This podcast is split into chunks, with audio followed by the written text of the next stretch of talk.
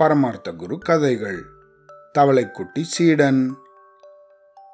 முட்டாளையும் மூடனையும் தவிர பரமார்த்த குருவும் மற்ற சீடர்களும் ராஜவீதியில காத்திருந்தாங்களாம்.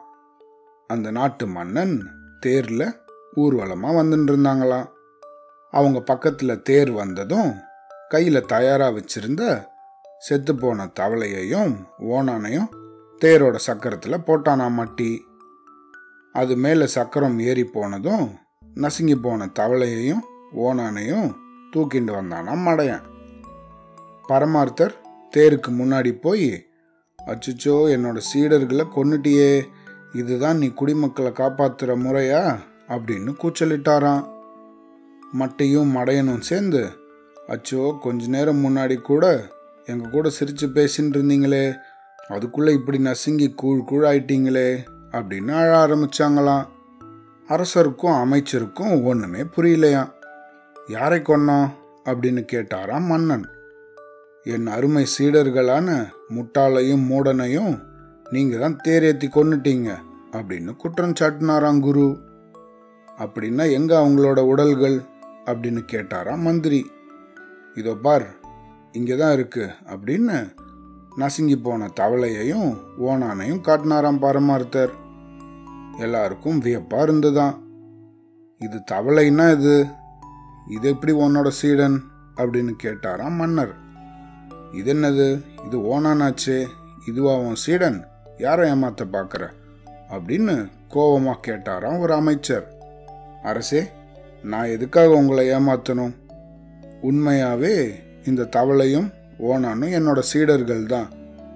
நம்மை போல மனிதர்களாக தான் இவங்களும் இருந்தாங்க. ஒரு மந்திரவாதியோட சாபத்துக்கு ஆளாகி இந்த மாதிரி ஆயிட்டாங்க அப்படின்னு ஒரு பொய் சொன்னாராம் பரமார்த்தர். தவளை தான் அப்படின்னாலும் மனுஷங்களை போலவே தான் பேசுவான். ஓனான்னாலும் தினம் தினம் நூறு பொற்காசுகள் சம்பாதிச்சுன்னு வந்து கொடுப்பான் அப்படின்னு புழுகுனானா மண்டு.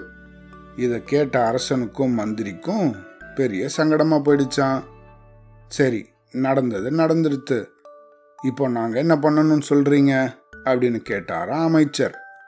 என்ன செய்கிறதா இவங்களை வச்சு தான் எங்களோட பொழப்பே நடந்தது. அதனால் மறுபடியும் இதே தவளைக்கும் ஓனானுக்கும் உயிர் கொடுங்க. அப்படி இல்லைன்னா தினமும் நூறு பொற்காசுகள் நீங்கள் தான் தரணும் அப்படின்னு சொன்னாராம் பரமார்த்தர். வேற வழி தெரியாத மன்னன் மறுபடியும் உயிர் கொடுக்க முடியாது. அதனால் தினம் நூறு பொற்காசுகள் தந்துடுறேன் அப்படின்னு ஒத்துண்டாராம்.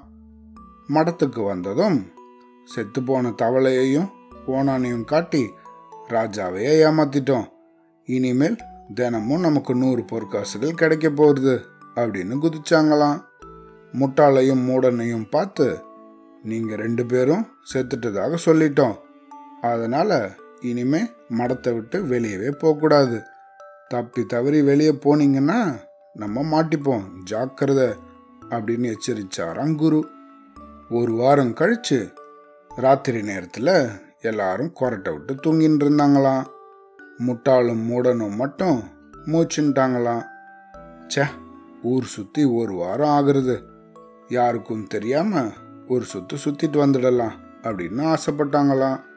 கையில் கொல்லிக்கட்டையோட வெளிச்சத்தோட ரெண்டு பேரும் வெளியே கிளம்பினாங்களாம் ரெண்டு தெரு சுத்துறதுக்குள்ள இரவு காவலர்களோட கண்ணில் இவங்க ரெண்டு பேரும் பட்டுட்டாங்களாம் உடனே ரெண்டு பேரையும் துரத்தி பிடிச்சாங்களாம் இரவு காவலர்கள்.